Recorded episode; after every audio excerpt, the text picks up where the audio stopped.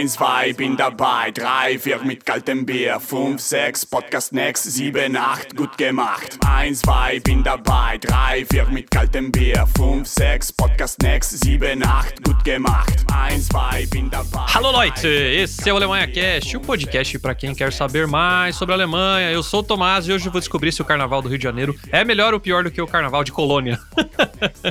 Já é pra opinar, né? É um processo, é um processo. Gostei dos dois, mas love. Alô, eu sou Elizabeth e eu vou comprovar que o ânimo de Colônia é igualmente alegre que o do Rio de Janeiro. Essa eu quero ver, hein? Hoje estamos gravando o quarto episódio da temporada com alemães que fizeram o caminho inverso, né? A gente fala tanto dos brasileiros que vieram para a Alemanha e hoje a gente está dando uma chance para os alemães contar como é ruim de se adaptar no Brasil também, como é difícil aprender português ou não, né? Vamos descobrir. E hoje é o quarto episódio e último da nossa temporada aí de alemães no Brasil. E a gente tá gravando aqui com a Elizabeth. E em breve a gente vai descobrir aí sobre o carnaval. Mas antes de saber do carnaval, vamos aos recadinhos do Alemanha Cast. Diretamente de Stuttgart, no sul da Deutschlandia, o Alemanha Cash chega até você graças ao apoio dos nossos queridos padrinhos, nossos padrinhos do Alemanha Cash, pessoas que gostam do nosso projeto, que acreditam no nosso projeto, que vê um valor aí no nosso podcast, contribuem mensalmente conosco e a gente pode manter aí, pagar nossa edição, pagar nosso estúdio que nós estamos inaugurando hoje, é a primeira vez gravando aqui no estúdio do Alemanha Cash. Então, se você gosta do nosso projeto e quer ajudar o Alemanha Cash, é só você acessar nosso site alemanhacash.com.br barra apoie e lá fazer a sua doação via PayPal, via Catarse, via PicPay. Então, manter o podcast vivo e ativo. E quem é padrinho do Alemanha Cash tem acesso ao nosso grupo fechado no Telegram, onde você pode conversar comigo diretamente, com o Tomás, com a minha esposa, com a Fernanda, trocar ideia, pode dar sugestão de pautas, recebe os episódios também antes dos demais ouvintes. Então, padrinhos do Alemanha Cash, vão conferir esse episódio antes de todo mundo, então, exclusivamente lá do grupo para os padrinhos. E também temos um segundo grupo, que é o grupo do Stammtisch, onde onde os ouvintes do Alemanha Cast se reúnem aí para trocar umas ideias, jogar conversa fora e tá bem legal a comunidade, o pessoal tem se ajudado bastante. Todo dia aparece alguém com uma dúvida sobre a Alemanha, como é que faz tal coisa, vocês trouxeram cachorro, como é que faz isso, como é que paga tal coisa, como é que faz tal coisa. Então é só você acessar o nosso site, assinar a newsletter do Alemanha Cash e automaticamente você recebe um e-mail de confirmação com o linkzinho pro grupo no Telegram. Aí você clica lá e entra e faz parte do Stammtisch Alemanha Cash aí pode tirar suas dúvidas aí com os demais ouvintes, com os demais seguidores ou até comigo mesmo, né? Eu tô de vez em quando respondendo respondendo, mas a galera fala tanto lá que tá difícil de acompanhar às vezes, viu? E também temos uma lojinha do Alemanha Cash, onde a gente tem alguns produtos, alguns itens aí exclusivos do Alemanha Cash para quem tá assistindo esse podcast via YouTube. Tem, por exemplo, a nossa canequinha do Alemanha Cash, tem também a camiseta famosa aqui do Hallo Leute. Temos alguns produtos aí do Alemanha Cash, então é só acessar no site lá alemanhacash.com.br que também tem o linkzinho para a loja. Então você pode adquirir uns produtinhos exclusivos do Alemanha Cash. E também peço para você seguir a gente no Spotify Spotify, no YouTube ou na plataforma de podcast que você esteja consumindo esse conteúdo. E agora chega de conversa e vamos para a pauta. Liebe Kunden, wir öffnen Kasse 3 für Sie.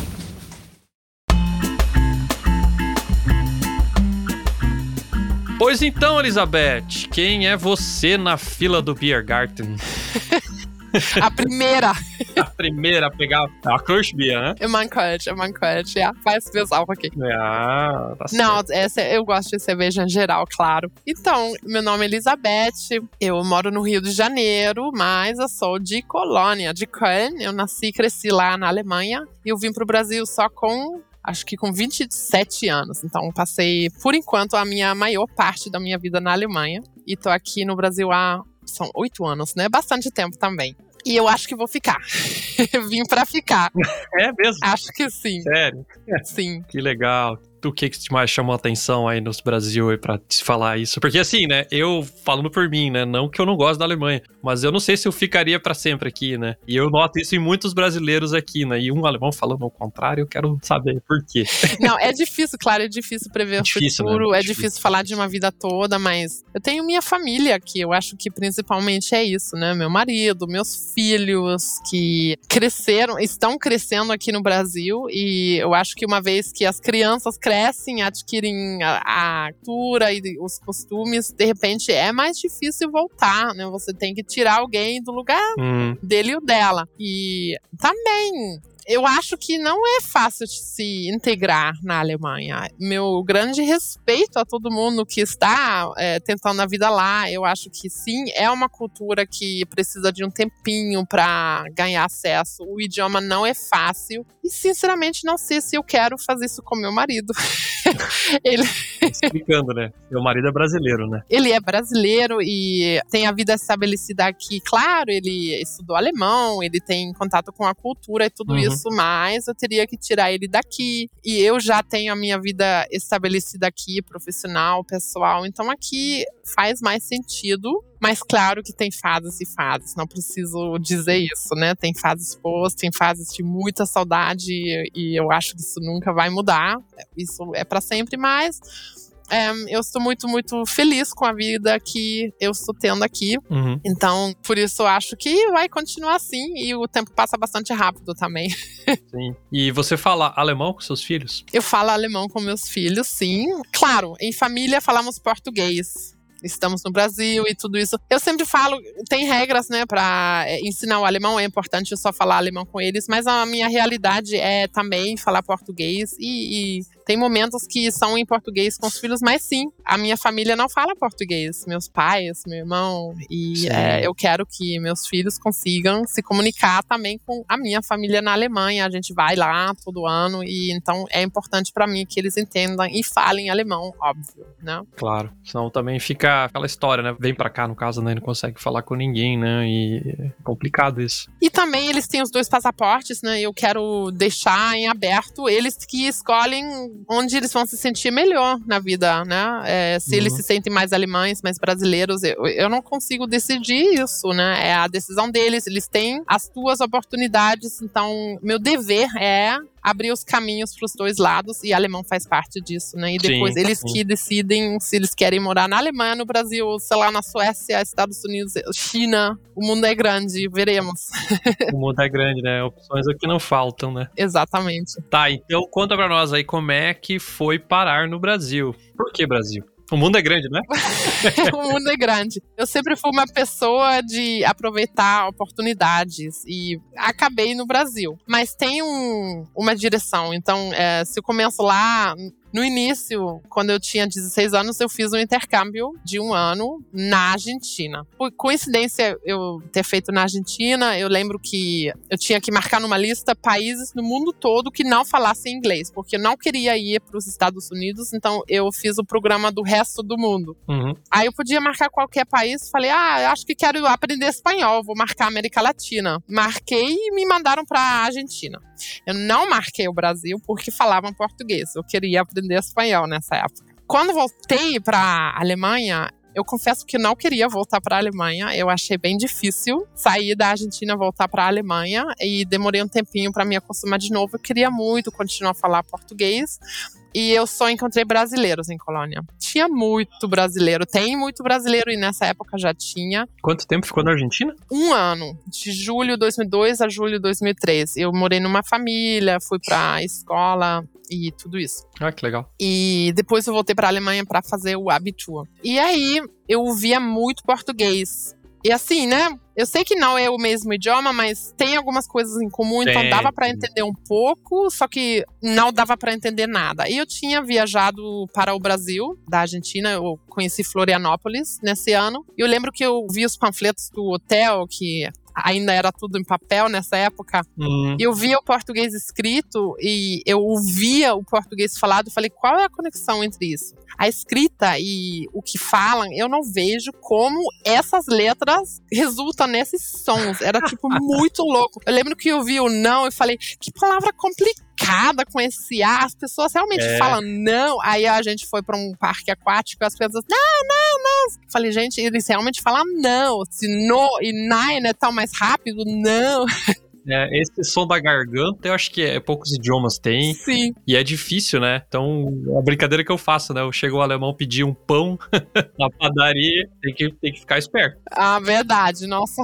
Quem não, nunca caiu nessa? né? Mas me fascinou, me fascinou. Então, eu também gostava muito da música brasileira daquela época. O um... que que tocava naquela época? Nem lembro.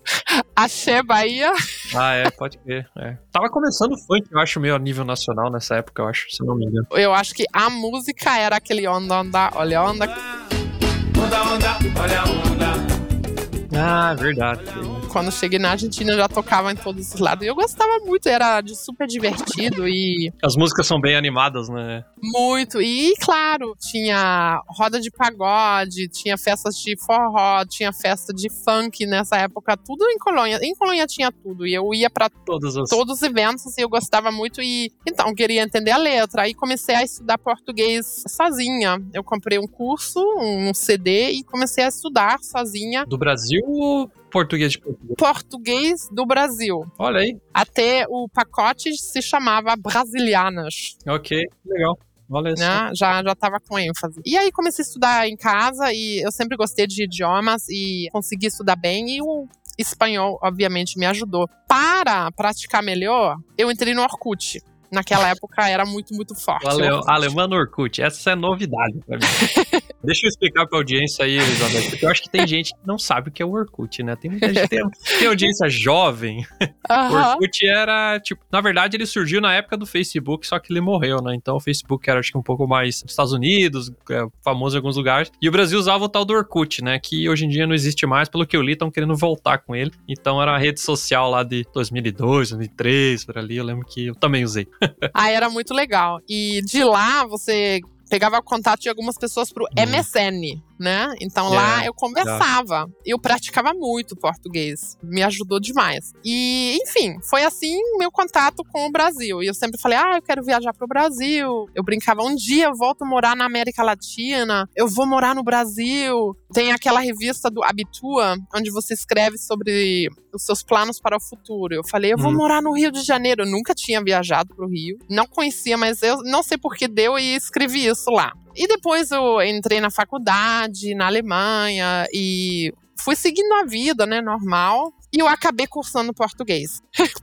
Por coincidência. Eu tinha começado a estudar direito, mas eu percebi que não era a minha praia, então eu resolvi mudar de faculdade. E em Colônia, na Universidade de Colônia, tem uma faculdade que só tem lá, que se chama Regionalstudien Lateinamérica, Uhum. que é uma, Estudo regional. né? uma mistura de matérias, estudos regionais da América Latina. E são, na verdade, cinco matérias que você junta e depois tem um diploma. Uma, você tem que escolher entre espanhol e português.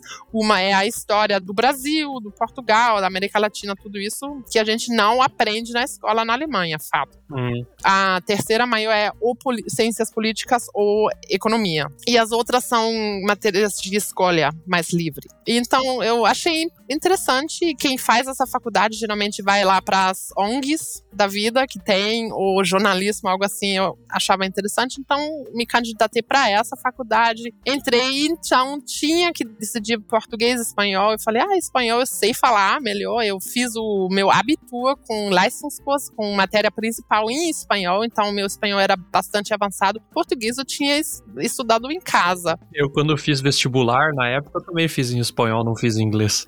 Ah, viu? É, eu já tinha feito curso extra, tava bom. Tinha um professor argentino muito bom aí, estudei bastante. Ah, vou fazer espanhol, que é mais fácil. Não, eu tava fluente em espanhol naquela época. Hoje em dia já não posso mais dizer isso, mas eu Tá tava. E português, né? Meu português do Orkut, bonitinho. e aí eu falei, tá, mas eu vou fazer o teste. Tem um teste de nivelamento pra ver onde você começa. Aí eu falei, vou fazer os dois. E nos dois eu caí no nível superior. Eu falei, em português, gente, que legal. Então comecei a cursar os dois por um semestre pra decidir. E eu me apaixonei pela literatura brasileira. Porque na Hum. faculdade, só explicando rapidinho, você tinha que decidir português do Brasil, português do Portugal. Então você ia nessa direção. E eu fui pro português do Brasil e fui apresentada a Jorge Amado, Machado de Assis, os clássicos, muitos mais. E eu achei tão legal e o espanhol não me cativou tanto. Então eu Entendi. falei, tá bom, vou cursar português então. Era Olha muito menor, menos estudantes. Numa faculdade grande como a de Colônia, é legal não ter tanto estudante, ter cursos menores, né? Ah, aproveita bem melhor a aula, né? muito é, tem mais contato com os docentes, muito melhor. E, nossa, eu amei. Realmente, a gente aprendeu tudo, literatura e a língua também, né? É misturado. É bonito esse idioma, viu? Eu adoro. Eu falo alemão, espanhol, inglês e português, mas meu português, eu tenho orgulho dele. Eu acho demais esse idioma. É, nossa, é muito bonito. E, e como eu falei, a literatura, eu, eu acho que não li uma obra que eu não tenha gostado. Tem algumas que eu não entendi. Graciliano Ramos, eu lembro que eu tentei 20 vezes. Eu tenho umas que eu não entendo até hoje, tá? É, Graciliano Ramos, eu desisti, foi um momento Na escola a gente tinha bastante e eu não entendi aquilo. O que esse cara quer falar? complicado, mas outros, nossa, foi muito bom. Só que a prova final em português é uma prova oral. Só que na faculdade toda você não fala, você só lê, escreve, você faz Ah, análises em português. Então o meu português escrito tava num nível bastante avançado, bastante técnico, Uhum. e meu português falado não existia basicamente, né? Olha só. Então, eu resolvi fazer um estágio no Brasil, nas é, Semesterferien, em 2012, Uhum. para me sentir mais preparada para a prova. Eu cheguei no Brasil e não sabia o que que é garfo, faca, colher, mas eu sabia analisar Machado de Assis em português. Era muito louco. E eu estava em São Paulo nessa época, é, fazendo um estágio na Baia. E eu lembro que já no Facebook, né, É evoluído já. eu visitei, então, uma amiga no Rio que tinha feito um intercâmbio na Alemanha, enfim. Eu fui pro Rio, afinal, conheci a cidade, postei uma foto. E aí, um amigo que era da época do Orkut, que nunca tinha saído do digital, falou: Ah, legal, né? Quando estiver no Rio, vamos tomar um café. É porque ele tinha me ajudado com meu currículo em português. Ele estava online no Facebook. Quando eu tinha que mandar meu currículo para o estágio, eu falei: Ah, já que você é do Brasil, dá uma olhada se tá tudo certo. Ótimo, me avise quando estiver no Brasil. Claro que não avisei, né? Era uma, um contato na internet, mas Sim. quando postei a foto no Rio, eu falei: É, você não me avisou? Vamos tomar esse café. Bom, mas um brasileiro convidando pra tomar café é meio estranho, hein? Se fosse um alemão, hein? Aí, mas a minha amiga, ela tava fazendo trabalho da faculdade, eu tinha que fazer tudo sozinho é, no Rio. Aí falei, tá bom, vamos tomar um café e nos encontramos no Lago do Machado. E foi amor à primeira vista. Nunca, nunca era flerte, mas a gente se viu e era exatamente como sentido de humor, era como parecia online, assim, deu muito certo a conversa e não nos desgrudamos mais, é, passamos o dia todo juntos, saímos de noite na Lapa e assim, depois eu tive que voltar para São Paulo e decidimos que vamos tentar um namoro nesse final de semana. Foi Páscoa 2012, foi muito uma coisa de dois dias e eu falei, tá, vamos tentar um namoro, eu vou terminar a faculdade e vou me mudar pro Brasil. falei, Ai, passou. já que eu tô terminando a faculdade, vou ter que começar uma vida nova assim assim, por que não no Brasil? O idioma já praticamente tinha, né? Então. é. Sim, não sei. A sensação era que era pra ser isso.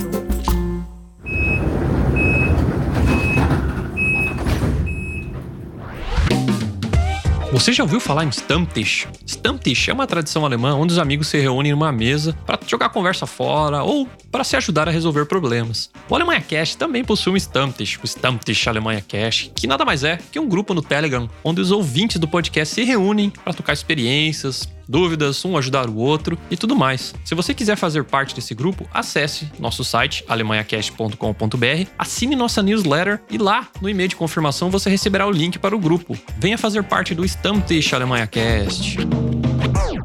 Nächste Station, Hauptbahnhof. Ausstieg in Fahrtrichtung links.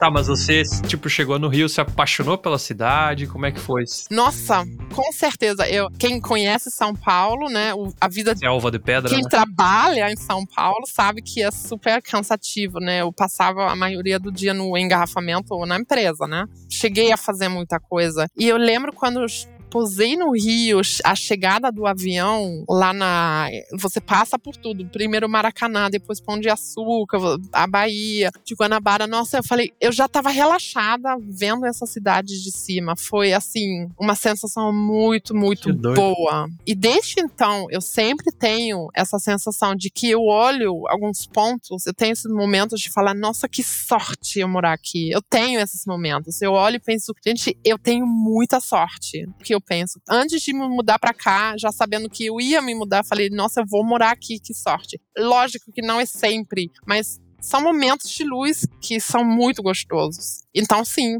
realmente me apaixonei pela cidade e. Ah, eu conheci bastante, né? O que deu para conhecendo dois finais de semana que passei aqui, mas já decidi me mudar para cá.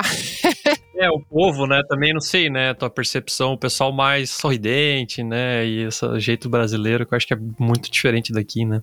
Sim, com certeza. Bom, aí eu, eu preciso dizer que, obviamente, para mim é diferente porque eu cresci na Alemanha. Eu tenho muitos amigos na Alemanha. Eu nunca tive problema de fazer amigos na Alemanha porque eu sou da cultura. Eu, eu falo a linguagem cultural também. Eu realmente tenho muitos amigos muito bons na Alemanha de todas as minhas épocas de vida. Tenho amigos da infância, da faculdade, de hobbies como os alemães bons ficam na sua vida, se são seus amigos, até hoje, meus amigos são meus amigos muito próximos. Mas é que você é de Colônia, né? É diferente de Stuttgart. Uhum, né? Também. Com certeza. Eu, bom. Eu já fui pra Colônia, eu passei também quatro, cinco dias em Colônia. E eu também tive a impressão, falei, ah, se eu fosse me mudar, talvez eu viria morar aqui. Olha, se eu voltar pra Alemanha um dia, eu vou pra Colônia, com certeza. Eu não vou pra, desculpa pessoal, de Stuttgart, Munique, enfim, não, eu vou pra Colônia, com certeza. Hum. Conheço bem a Alemanha, eu tenho família no norte, perto de Hamburg. Meus pais fizeram faculdade lá em Konstanz, Freiburg. Um, Mais no sul aqui. Meus avós moravam perto do Bodensee. Eu, bastante. eu estudei em Jena, em Thüringen, por um ano e meio. Hum, eu conheci só. bastante partes da Alemanha e com certeza tem muita diferença entre as regiões e a minha região com certeza é o Rhineland. Eu gosto, eu só fui uma vez pra Colônia e eu gosto bastante. Eu acho que se fosse fazer uma listinha de lugar para se mudar, eu acho que estaria no top 3 aí. É. É que o pessoal de Colônia, eles, eles brincam que eles são a Itália da Alemanha, né? Eles brincam com isso. E, e, de fato são. Por exemplo, é, eu já tive choques culturais com outros alemães. Eu sou alemã, viu? Por exemplo, na faculdade, tinha uma amiga que era do sul da Alemanha, lá perto de Stuttgart. E eu lembro que a encontrei na rua, falei: "Nossa, a gente tem que tomar um café, eu te ligo amanhã, a gente marca". Eu não liguei amanhã. Eu liguei uma, duas semanas depois, quando deu, porque em Colônia é assim. E ela tava com muita raiva, ela tava muito bolada. Ela, você disse que ia ligar, você não ligou, por que você mentiu? E eu, tipo, eu falei que eu ia ligar e eu tô ligando, não tô vendo o problema aqui. e realmente ela tava. Braba. Assim, com muita raiva Caraca. de mim. Eu, eu, eu, eu, nunca ia imaginar que isso ia dar problema, porque era, é, assim, era só um café, a vida é corrida, acontece. Então, a Colônia já tem muito isso. Ou esse clássico, uma, uma amiga do norte. Os alemães do norte da Alemanha eu acho muito diretos. Até para mim, às vezes, é muito Sério? na cara. Eu não conheço muito. Não conheço. Nunca fui para Hamburger, por exemplo. Hamburg. Assim, dizem. É admirável, facilita a vida, com certeza, mas em Colônia nós somos bem assim. Então, em Colônia é isso. Você vem pra minha festa? Ah, talvez eu vou tentar. Não vou. Não vai dar. Vou tentar. Eu quero. Talvez dê. É que eu tenho outra coisa antes, talvez não dê, mas eu vou tentar. Não vou conseguir. E eu falei isso pra uma amiga. Ela, então você vem ou não vem? Ah, eu quero muito. Você vem ou não vem? Tá bom, eu não vou conseguir. Eu tive que ser é, direta. Eu percebi que para mim era difícil, bem como o pessoal do Rio é, né? É, então é isso que eu ia falar. Estão meio virado em brasileiro esse pessoal do aí. então você tem certos aspectos da cultura que, que já são um pouquinho mais é, leves. Leves, assim, tem pessoas que não gostam, obviamente, mas. É, é normal, né? Mas é que nem no Brasil também, né? Isso, e. Por exemplo, o brasileiro tem fama de não ser pontual. Eu sou um cara extremamente pontual, sempre fui, e isso me incomodou durante muito tempo na minha vida, porque eu era o único que chegava no horário, né? E isso é um algo diferente, né? Por exemplo, tenho amigos que eu sabia que se atrasavam toda vez, eu ia buscar ele pra gente sair, e eu falava que ia chegar, ah, eu, eu pego às oito, e eu chegava às oito e meia, de propósito, porque eu sabia que não ia estar pronto, ia ter que ficar esperando, sim. sabe? Então, não é todo mundo, mas sim, na média, o brasileiro está atrás. Eu tenho amigos na Alemanha que são assim, né? Eu também. Com certeza, mas aqui no, no Rio, eu não sei como é no Brasil todo, mas no Rio é quando te convidam para um churrasco que começa 15 horas. Você não pode aparecer lá 15 horas. Não é certo. Você vai causar problema para um anfitrião que ainda vai estar tomando banho, cortando a carne, sei lá. Uhum. Aí eu ficava, é quatro horas, a gente tem que sair de casa. Estamos atrasados uma hora e meia. Sei que tem que atrasar, mas eu ficava muito nervosa, Sim, querendo né? sair, querendo eu sair. Assim e aí a gente chegava com duas horas de atraso, os primeiros no churrasco. Meu marido viu? Não é pra sair. Então, isso sim era difícil no início, mas eu vou falar assim, eu me acostumei bastante bem. Agora eu, eu conto com esse atraso, eu me, me acostumei. Esse negócio, tipo, ah, vamos se encontrar na praia em tal lugar, né? Ah, meio-dia eu tô lá. Ah, pode contar que seis da tarde tem gente chegando. Não, com certeza. Você também conhece os seus amigos, mas claro, por exemplo, no meu trabalho, atraso não existe. A minha aula começa às 7h15 e 7h15 tenho que estar aqui na frente da turma, não tem cinco minutos de atraso. Impossível. Então. É, mas eu acho que tem coisa da escola, sempre, para mim, sempre foi assim também, né? Até Exatamente. chegar atrasado, não podia entrar na aula, né? Então, na Alemanha não é assim. Não te esparra na, na porta da escola e não te deixa mais entrar. Se você se atrasa para aula, você vai falar com seu professor, né? Cada professor, então, vai, ah, você tá atrasado, vou te anotar. Ou tinha professores que fechavam a porta com a chave. Caraca. Deu problema. Mas, assim, eu sinto que as consequências na escola no Brasil são mais graves do que na Alemanha para atraso, pra ser bem sincera. É porque tem mais gente se atrasando, né? Mas também, é, quem conhece o trânsito nas cidades no Brasil sabe que às vezes não é por querer. Muito bom. Esse é um fator que eu tento explicar, as pessoas não conseguem entender. Porque chuva, né? E assim, né? Ah, mas o que. que- Você fala para alemão, ah, mas o que, que tem a chuva? Eu falei, não, porque no Brasil é chuva. É chuva. É Aham. dilúvio. Alaga a rua. Não, não dá Sim. conta a, a tubulação. Aqui chove e não muda nada. Dificilmente. Faz seis anos quase que eu tô na Alemanha. Eu vi uma ou duas vezes que choveu de atrapalhar ruas, assim, de alagar a rua, sabe? E na minha Sim. cidade, no Brasil, todo verão dá aquelas chuvas torrenciais que ninguém passa na rua. Aí isso atrasa. É, dá o exemplo da neve. É porque na Alemanha parece que a neve vem de surpresa a cada inverno. Ih, nevou, nada mais funciona, congelou tudo. Aí sim, parece todo ano que vem de surpresa a neve. Hum, Então eu acho que Brasil com chuva é a Alemanha com neve, basicamente Hum. isso, porque aí Hum. todo mundo se atrasa assim. Não, mas com certeza aqui tem outros fatores que que acabam fazendo os brasileiros se atrasar mais. Mas se atrasa demais, viu? Tô puxando a orelha de você, ouvinte. É. Tô no metrô já, tomando banho, tem aqueles negócios, né? Mas eu, eu diria que são as coisas que você aprende, aceita e, e segue a vida, porque, né, é o que é. E é bastante pessoal. Vai ter pessoas pontuais, vai ter pessoas atrasadas nas duas culturas. Eu acho que o que eu mais aprendi aqui é que não devo comparar. Aqui pergunta muito: você é alemã? Porque você tá aqui no Brasil? Aquele. É, como se diz? O brasileiro vira-lata que acha que tudo no exterior é melhor. Só que Hum, não é, claro, sabemos todos que não é tudo melhor. E aí eu tento explicar. Nossa, vocês têm o sol todo dia, vocês nem sabem o luxo que é ver o sol o ano todo. Me traz uma alegria cada dia. É, mas sabe que é uma pergunta. Hoje em dia nem tanto, mas no começo, quando eu cheguei, muita gente me perguntava isso, mas por que vir morar na Alemanha, sabe? É, lá você tem sol, lá você tem não sei o quê, tem um monte só, tipo, via só as vantagens, né? Aham. E é normal, né? E cada um no seu lado, né? Às vezes é apenas uma curiosidade. No meu caso, era sempre assim: ah, eu acho que eu quero morar em outros países. E acabou sendo, primeiramente, América Latina, depois Brasil, depois Rio, porque eu sempre disse sim quando abria uma porta, né? Hum, E continua assim. Eu cheguei depois da minha faculdade, eu fui passar um estágio, um período de quatro meses no estágio de novo, aqui no Goethe-Institut. uhum. Porque eu falei, tudo bem, quero me mudar, mas vou testar, né? Eu tinha tomado a decisão, mas mesmo assim eu fui bem pensada nos meus passos. Foram Bem, bem duas- alemã, né? Bem alemã, Sim. né? Então falei, tá, é, como vou testar se eu gosto, vou ver como que eu vou me estabelecer aqui, porque não é fácil conseguir um visto para o Brasil. Realmente não é. A gente viu muitas opções, porque eu falei, não vou casar para morar aqui. Então, o estágio foi uma oportunidade de ficar mais do que três meses. Fui fazer isso e já me ofereceram a formação depois de uma semana, porque, ah, uma alemã que quer ficar no Brasil, você vai ter um visto um dia, você não quer ser professora no Goethe-Institut? Disse sim. E comecei a trabalhar como professora, né? Na Olha Alemanha aí. eu estava trabalhando na RTL, na televisão, com a parte de notícias durante a faculdade, eu ia ficar lá. Eu ia trabalhar mais na parte do jornalismo. E aí, nunca pensei em ser professora e aceitei. comecei a trabalhar como professora, amei, me encontrei e estou aqui, né, oito, quase nove anos depois, trabalhando como escola, é, como professora numa escola até agora, ensino fundamental 2, ensino médio, esses níveis.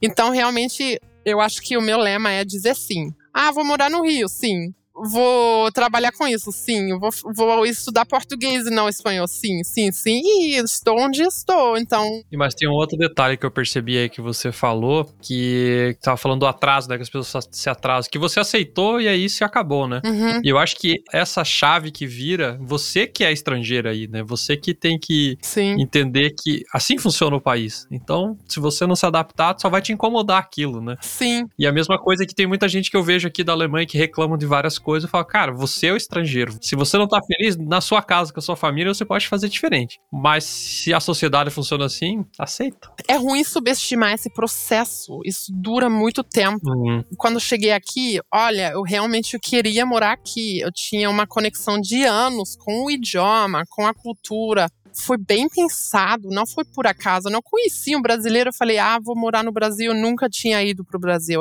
Eu já falava o idioma, eu fiz faculdade sobre o idioma. Então, o meu caso já foi um caso bem preparado. E mesmo assim, foi muito difícil. Foi muito difícil. Eu acho que no primeiro ano que morei no Brasil, todo dia eu acordei achando que eu ia ver a minha rua na Alemanha pela janela. Quando percebi que não era assim, deu um, uma dor no coração. O que, que eu tô fazendo aqui?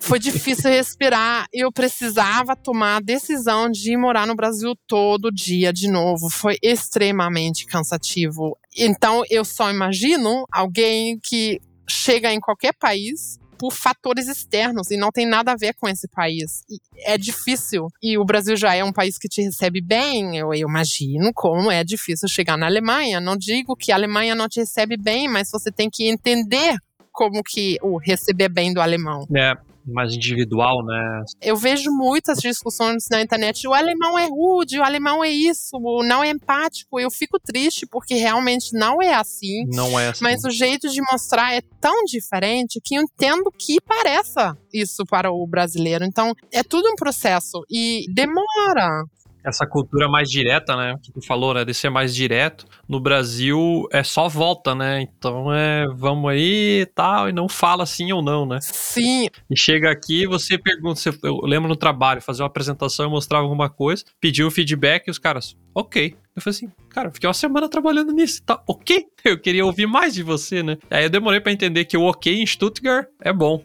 Uhum. Só que ficava assim, meu coração doeu. Eu falei, como assim? Trabalhei horas pra fazer isso, você fala que tá ok. Muito maneiro! Cara, arrasou! Nossa, dá vontade de bater na mesa assim, sabe? Bater na mesa, pá, sai daqui, cara. Mas, enfim, eu sei, eu bem imagino. É difícil, né? Não, mas também, por exemplo, é, ah, ninguém oferece ajuda. Eu também já passei por isso na Alemanha, com muita bolsa, a pessoa passando por mim, ninguém vai me ajudar mesmo, tô aqui morrendo de carregar, mas não vão. Tu sabe que agora que eu entendi como funciona aqui, no Brasil o pessoal tende a ajudar mais, não é regra, mas normalmente ajudam mais. Sim. E aqui, às vezes vou, vi... principalmente quando eu vou viajar pro Brasil agora que tem filho, uhum. e aí vai, mala, carrinho, aquela mudança, e aí, tipo, não tem como, às vezes o moleque não quer ficar no carrinho, tem que levar no colo e levar mala, aí não dá eu começo a pedir. Falou, ô, BT, BT. Sim. Vem cá. E eu peço ajuda. E as pessoas ajudam. Então. Porque o padrão é não ajudar proativamente. Eu desliguei. Eu falei assim: eu vou para o aeroporto sozinho com 10 malas, eu vou arrumar alguém para me ajudar. E os caras me ajudam, Sim. sabe? E, e, as pessoas ficam esperando, né? E eu falei: não, pede aí, pede que eles me ajudam. Mas por que o alemão não oferece ajuda? Isso aí que tá o problema. Ele não, assim, o Não sei. alemão, né? A maioria dos alemães não oferece ajuda.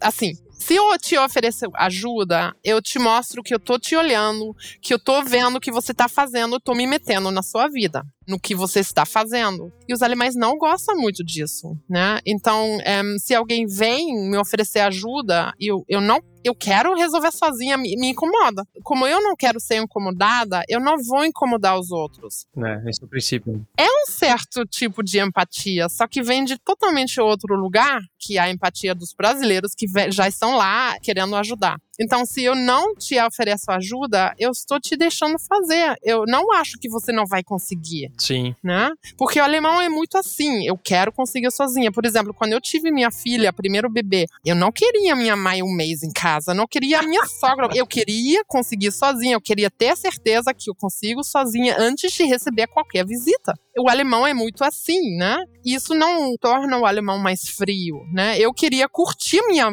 mãe me visitando quando já estava encaminhada com o bebê, porque também queria receber visita da minha mãe, eu que também, sabe? O pensamento é outro Sim. mas não é pior ou melhor. Então, é exatamente isso que você fala. Se você pedir ajuda, alguém sempre vai te ajudar. Você só tem que abrir a porta para dizer: pode se meter aqui. Por favor, se meta na minha vida e me ajude. E tu sabe que isso acaba criando uma conexão, né? Eu lembro a Silvia. A Silvia nunca vai escutar esse podcast, mas um beijo pra você, Silvia, que foi minha primeira vizinha aqui na Alemanha. Essa mulher, ela morou nos Estados Unidos também. Uhum. E ela meio que passou, né? O que eu passei sendo estrangeiro, né? Chegava as correspondências, tu colocava no tradutor, não funciona o tradutor, né? Não. E aí eu chegava na porta da Silvia. Silvia, me ajuda aqui. e a Silvia me ajudou, me explicou como separa lixo, a Silvia me ajudou Uhum. a fazer a leitura do negócio da energia elétrica, a Silvia me ajudou a entender os caras da Telecom que instalar a internet lá em casa. E toda semana eu batia na casa da Silvia perguntando alguma coisa. E ela sempre, tipo, depois de um tempo, acabou, chamava a gente pra tomar café na casa dela, festinha do Uhum. aniversário da filha, ela chamava pra comer um bolo, sabe? Então eu meio que fui lá pedir ajuda e acabei, né, gerando um pouco essa conexão que foi Sim. bem positiva, assim, sabe? E ela falava pra mim: Eu sei que você tá passando, eu morei nos Estados Unidos também, lá não sabia fazer nada e tal, então qualquer pessoa que me ajuda aqui, eu vou ajudar. Eu falei: É isso aí.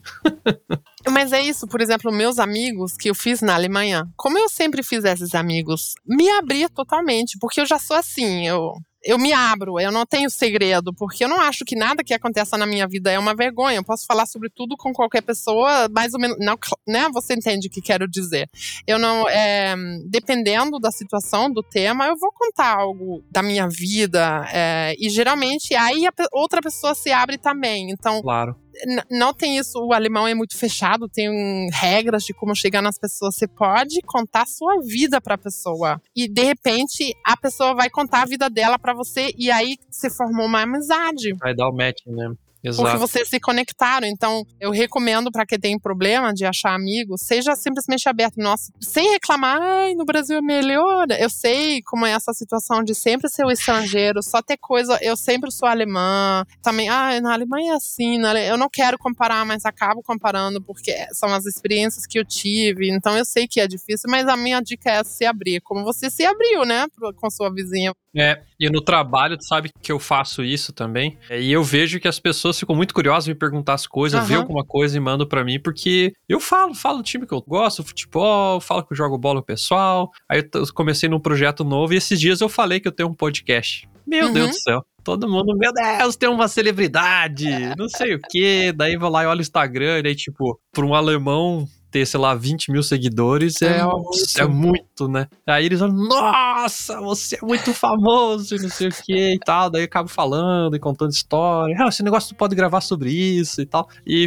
tipo, foi o que você falou, né? Eu fui lá e falei, né? Não precisava ter Sim. falado, né? Eu tava trabalhando, falei, ah, vamos conversar aí, deixa eu contar Sim. história pra você. E isso é algo que, se você falar de você, eu acho que a empatia acontece. e Exatamente. Logo, logo a outra pessoa vai começar a saber pra você também, né? Então, eu acho que é, um- é uma boa dica aí. Sim, eu acho que assim que funciona, né? Mas eu reconheço que, que não é fácil.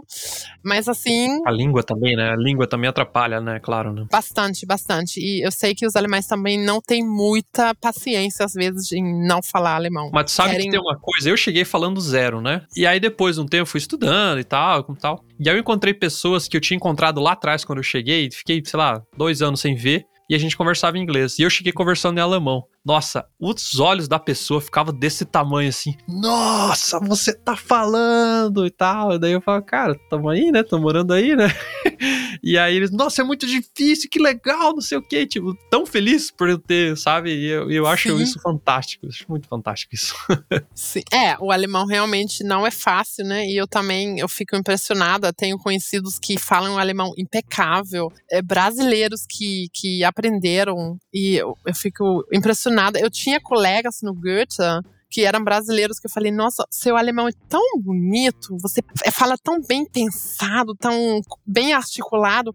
Eu queria falar com você, porque eu acabo falando qualquer coisa, eu sou nativa, eu não vou É. pensar muito nas palavras. E eu, assim, eu ficava impressionada, realmente. Assim, um alemão muito melhor do que o meu português. Eu, eu realmente, eu fico bem impressionada. Eu acho que o brasileiro, quem fala português não tem tantas fonemas, né? Uhum. Em alemão que precisa aprender. Eu acho que são poucos, né? Não tem tanto. Tem, mas não são tantos, né? Eu acho. Então talvez ajuda também na pronúncia, né? É assim, não, com certeza. É, o umlaut não é problema pro brasileiro. É mais é, aquele R e tudo isso, né? É, o R, né? Mas eu acho que o problema que os brasileiros têm no alemão é parecido com o problema que os alemães têm no português, que são as vogais. É, por exemplo, o meu sotaque, eu acho que o mais forte são. é, eu não consigo diferenciar muito bem entre vogal aberta e fechada. Para mim, se é forma, o forma. Gente, avô, avó, eu nunca vou aprender isso. Porque para mim é muito confuso, muito difícil. Eu tô ciente, às vezes eu consigo me alertar, mas às vezes eu simplesmente não vou ouvir que eu tô falando errado. Tira uma dúvida então pra mim. Fala igreja e cereja em alemão. Kirche, Uhum. Kirche. É um pouco mais fechado, né? Não, a, a diferença é o SCH é um som de sh, é o chiado carioca, né? Eu sempre falo pro sono, você pode soltar o carioca aqui, é Carioquês. que é a cereja. Mas o CH, ele jamais vai ter um som de sh no alemão certo, tá? Tem dialetos que sim, mas no alemão certo, o CH nunca tem som de sh. Aí só tem som de o e o som é assim, cuspido, só com ACH, OCH, UCH. Só nesses três casos. Todos os outros casos é sempre como aquele gato com raiva. Então, Kirche é a igreja e Kirche, que tem o SE, a cereja. Essa é a diferença. Tá, eu vou, depois que esse programa ficar editado, eu vou reescutar isso algumas vezes e da próxima vez estarei Sim. falando cereja e igreja diferente. É, eu, eu, eu, eu passo bastante tempo nisso na minha aula. É aquela palavra que, que tu, no contexto, você acaba, por mais que a pessoa falou não tão bem, é que nem o forma e forma, né? Você É. não vai usar no mesmo contexto, provavelmente, as duas palavras, né? Então, isso é algo que às vezes as pessoas não se esforçam pra falar certo, porque no contexto você sabe. Eu tinha essa situação recentemente aqui em sala de aula. A gente fala sobre mitologia nórdica e tem o mundo é uma árvore e Yggdrasil tem quatro Hirsche em alemão, que é tipo, eu sempre falo o pai do Bambi, porque eu nunca sei como realmente falar em português. E aí teve o problema, é servo ou servo? Que é uma diferença, né? E, e eu falei errado, e, e os meus alunos me corrigiram, e eu não percebi. Aí depois eu me dei conta, nossa, são servo e servo são palavras diferentes, não é pra confundir. Hum. Mas eu confundi falando, ainda depois de tantos anos. Eu sei do problema, mas é difícil. E em alemão é a mesma coisa. Vogal longa ou vogal curta. É uma diferença entre den e den. É uma diferença. Hum. E também, geralmente, meus alunos brasileiros têm problema com isso. Seu ouvido não escuta. É, a gente não tem tanta diferença, né, nessas... Não tem diferença nenhuma. Isso é difícil, é difícil aprender. É. Então eu acho que o que realmente faz o sotaque ser forte não são essas coisas Esses mais detalhes, sutis, né? Sim. É, esses detalhes, né? Mas, meu Deus, né? Enfim, A comunicação que importa. Então, se você consegue fazer amigos, se comuni- ir para um bar, pedir uma cerveja, então tá tudo certo, né? é exatamente, passar a mensagem.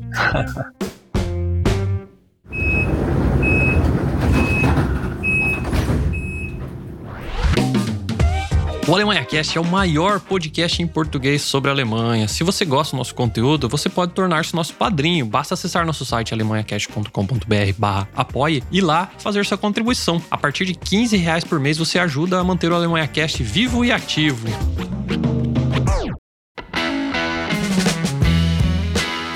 Tá, então conta aí, você pegou o estágio no Goethe e aí, como é que foi dali pra frente? Comecei a formação do Goethe, que são dois anos de formação prática e didática. Bom, depois eu me formei e o tempo todo estava trabalhando também já como professora lá e fiquei no Goethe. Mas daí estava com o visto relacionado ao emprego, o estudo, como é que Não, é assim. Eu estava fazendo o estágio de quatro meses. foi? Uhum. Durante o estágio, eu já comecei a formação, mas eu voltei para a Alemanha. O estágio foi de julho a dezembro. Uhum. Para o Natal, voltei para a Alemanha e nesse meio período eu já estava preparando o meu casamento.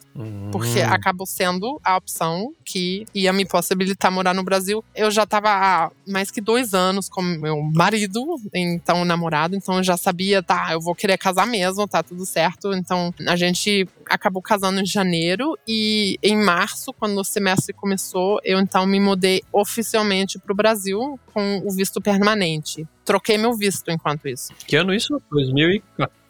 Não, 2014 foi o estágio, 2015 eu entrei no Brasil como com visto permanente. E aí, quando eu tava na Polícia Federal, tem duas situações. Uma é, por exemplo, tem a fila preferencial, que na Alemanha não existe. Existe. Existe.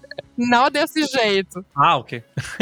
Agora já, já tá muito melhor, mas nessa época a Polícia Federal tava lá no Galeão, não tinha Uber para chegar tão fácil. E eu, nossa, a fila era imensa, você chegava lá esperando horas sempre. E eu lembro que tinha, tipo, um senhor chegando, nem sabia o que, que queria, que tinha fila. Ah, eu vim, resolvi vir, preciso prolongar meu visto chegou e entrou porque era idoso. Eu lá horas na fila, né?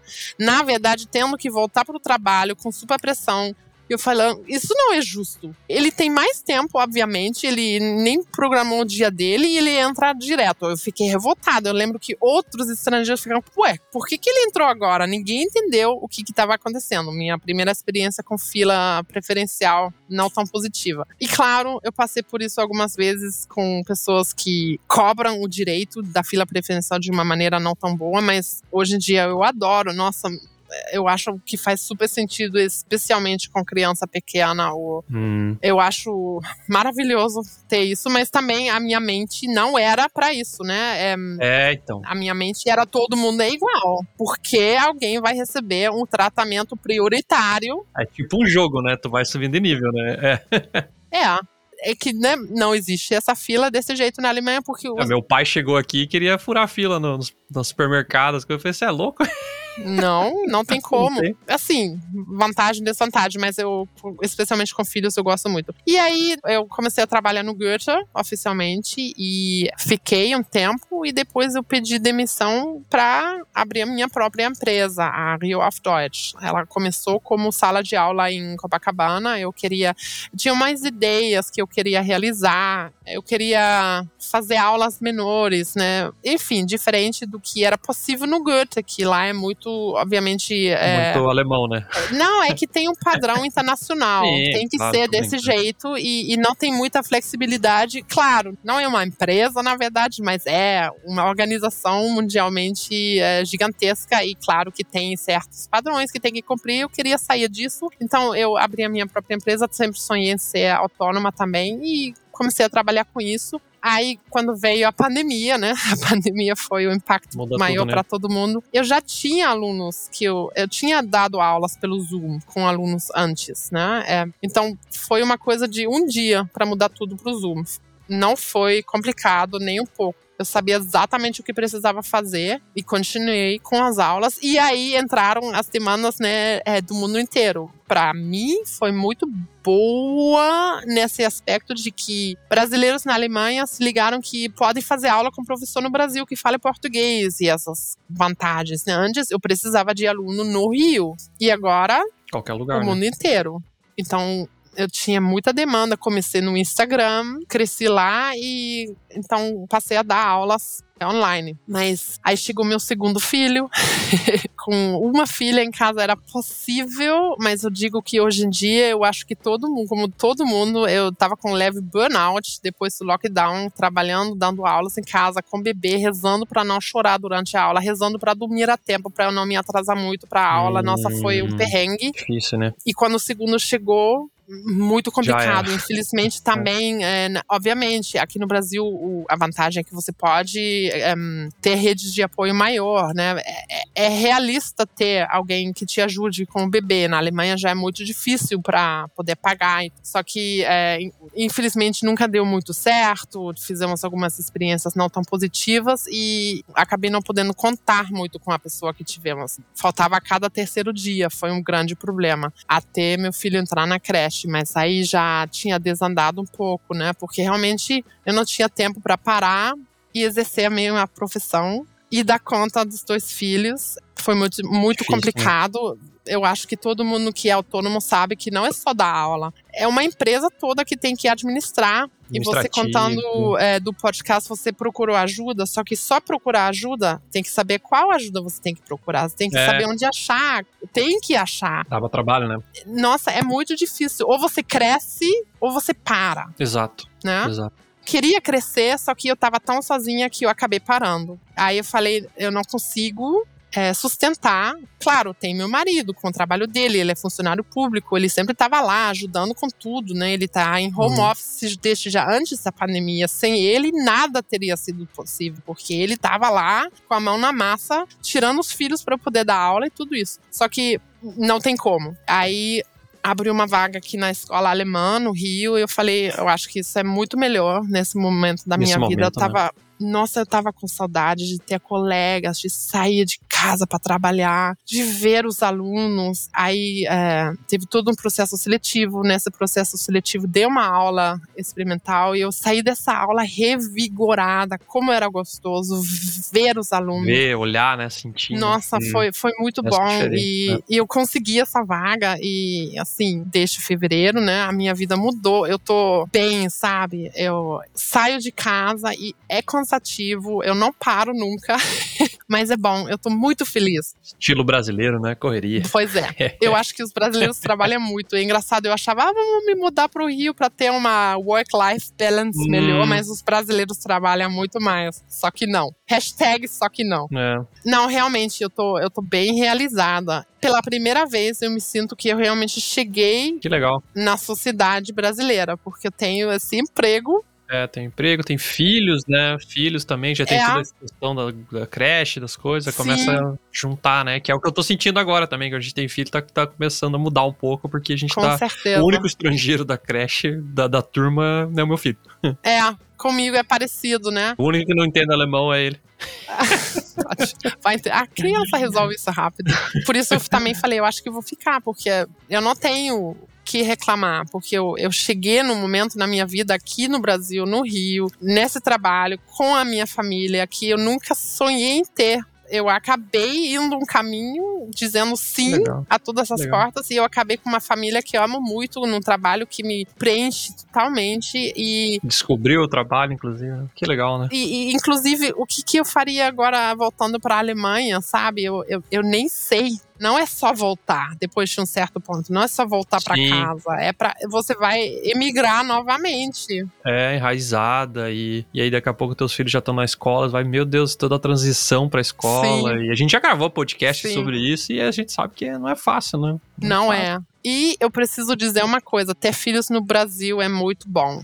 Eu acho que nesse aspecto é mais fácil no Brasil. Não que seja fácil, e é muito caro no Brasil ter filhos, mas assim, os, criança faz parte da sociedade. Criança nunca atrapalha. Criança é sempre bem recebida. E, e isso é muito bom. Eu nunca me senti mal Eu já fui expulso do restaurante por causa que meu filho tava chorando muito aqui. Jamais isso ia acontecer aqui. Ao contrário, as pessoas vêm tentando ajudar, às vezes só atrapalhando, né? Mas Nossa, eu virei, né? é, assim, eu percebi isso quando viajei para a Alemanha ano passado com meus dois filhos. Eu percebi o mundo das crianças é maravilhoso porque você tem muita coisa. Só os carrinhos pequenininhos no supermercado, como facilitam a vida dos pais. Os parquinhos na cidade são muito bem elaborados, limpos. Uma coisa que eu gosto, sabe o que, que eu gosto muito aqui? Quando tá viajando, daí se para num posto na Autobahn, Uhum. do lado tem um parquinho, no, Aham. no meio da rodovia. E aí a criança tá ali irritada dentro do carro, você para 30 minutos, Nossa, brinca. faz muita diferença. Aí brinca, brinca, brinca, brinca. Vambora, segue a viagem. tudo que você precisa É. para os filhos, você tem na Alemanha. Tem realmente muita coisa muito boa. Só que às vezes parece que é um mundo à parte. Isso, fica separado, né? Hum. E você não faz mais parte do outro mundo. Por exemplo, uma coisa que eu gosto no Brasil é restaurante que tem a parte kids, né? Ai, melhor coisa do mundo. Você vai jantar e deixa o moleque lá e o moleque se mata lá com alguém e você fica comendo, sabe? Vai E- na piscina de bola, a gente se vê daqui a duas horas. Tchau, filho. É, é e Com aqui uma certeza. coisa tão simples que não tem, né?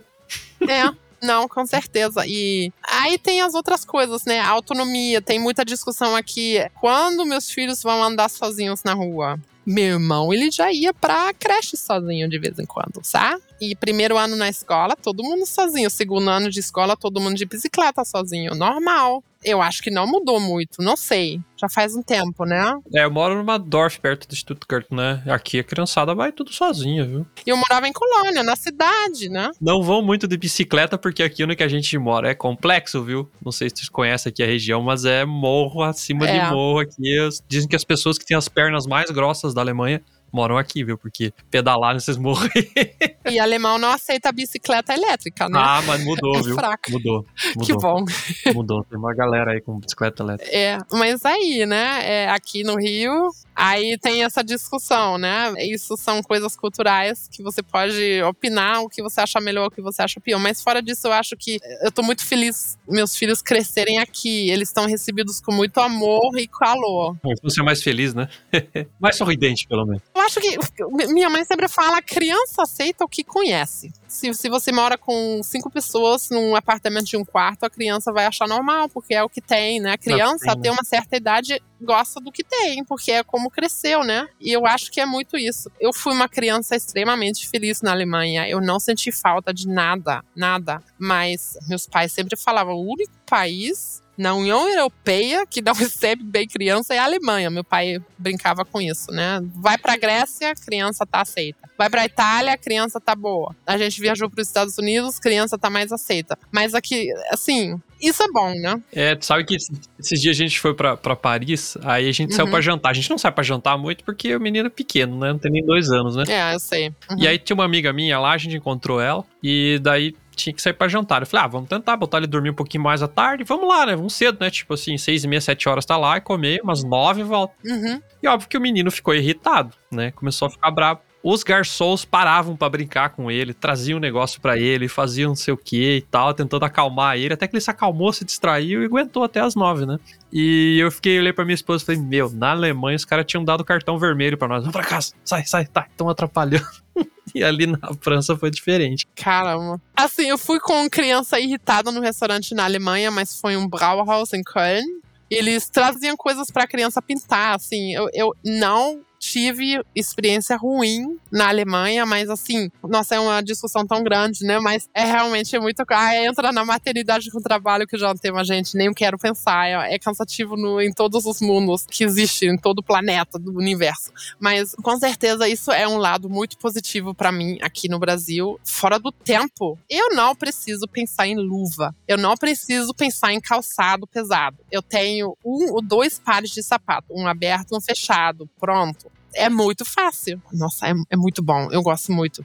Mas assim, por isso eu acho que eu, eu achei meu lugar, né? Eu sempre vou sentir saudade das mudanças de estações. Eu, eu sinto saudade do cheiro do outono, do cheiro da primavera no ar. É uma coisa que eu sinto muita falta. Meu relógio biológico sempre vai ser alemão, porque eu percebo, chega outubro, setembro, penso, ah, eu acho que vou tirar minhas botas do armário. Eu tô com vontade de calçar bota. Eu falei, não, peraí, tô no Rio, não dá. Assim, é muito louco. Eu tenho isso. São momentos que eu sempre curtia muito essa mudança de estações, coisas assim, a natureza. E claro, né, amigos, familiares, eu, eu sinto muita saudade, né? Então eu sempre vou viajar para Alemanha quando der. Mas o bom é do Rio, o pessoal vem te visitar.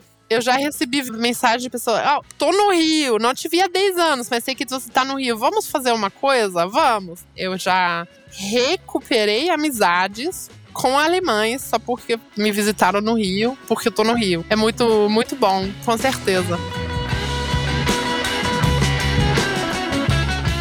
Ups! Infelizmente tivemos um probleminha no final da gravação do episódio. O trecho da conclusão da conversa acabou ficando de fora. A gente teve um problema técnico que acabou não sendo possível aproveitar o final da conversa do episódio. Porém, foram cerca de cinco minutos, então acredito que não vai impactar na nossa conversa, que ficou muito legal. Portanto, o nosso tchau, a conclusão do episódio ficou de fora. Mas espero que tenham gostado do episódio. Até a próxima, valeu? Tschüss!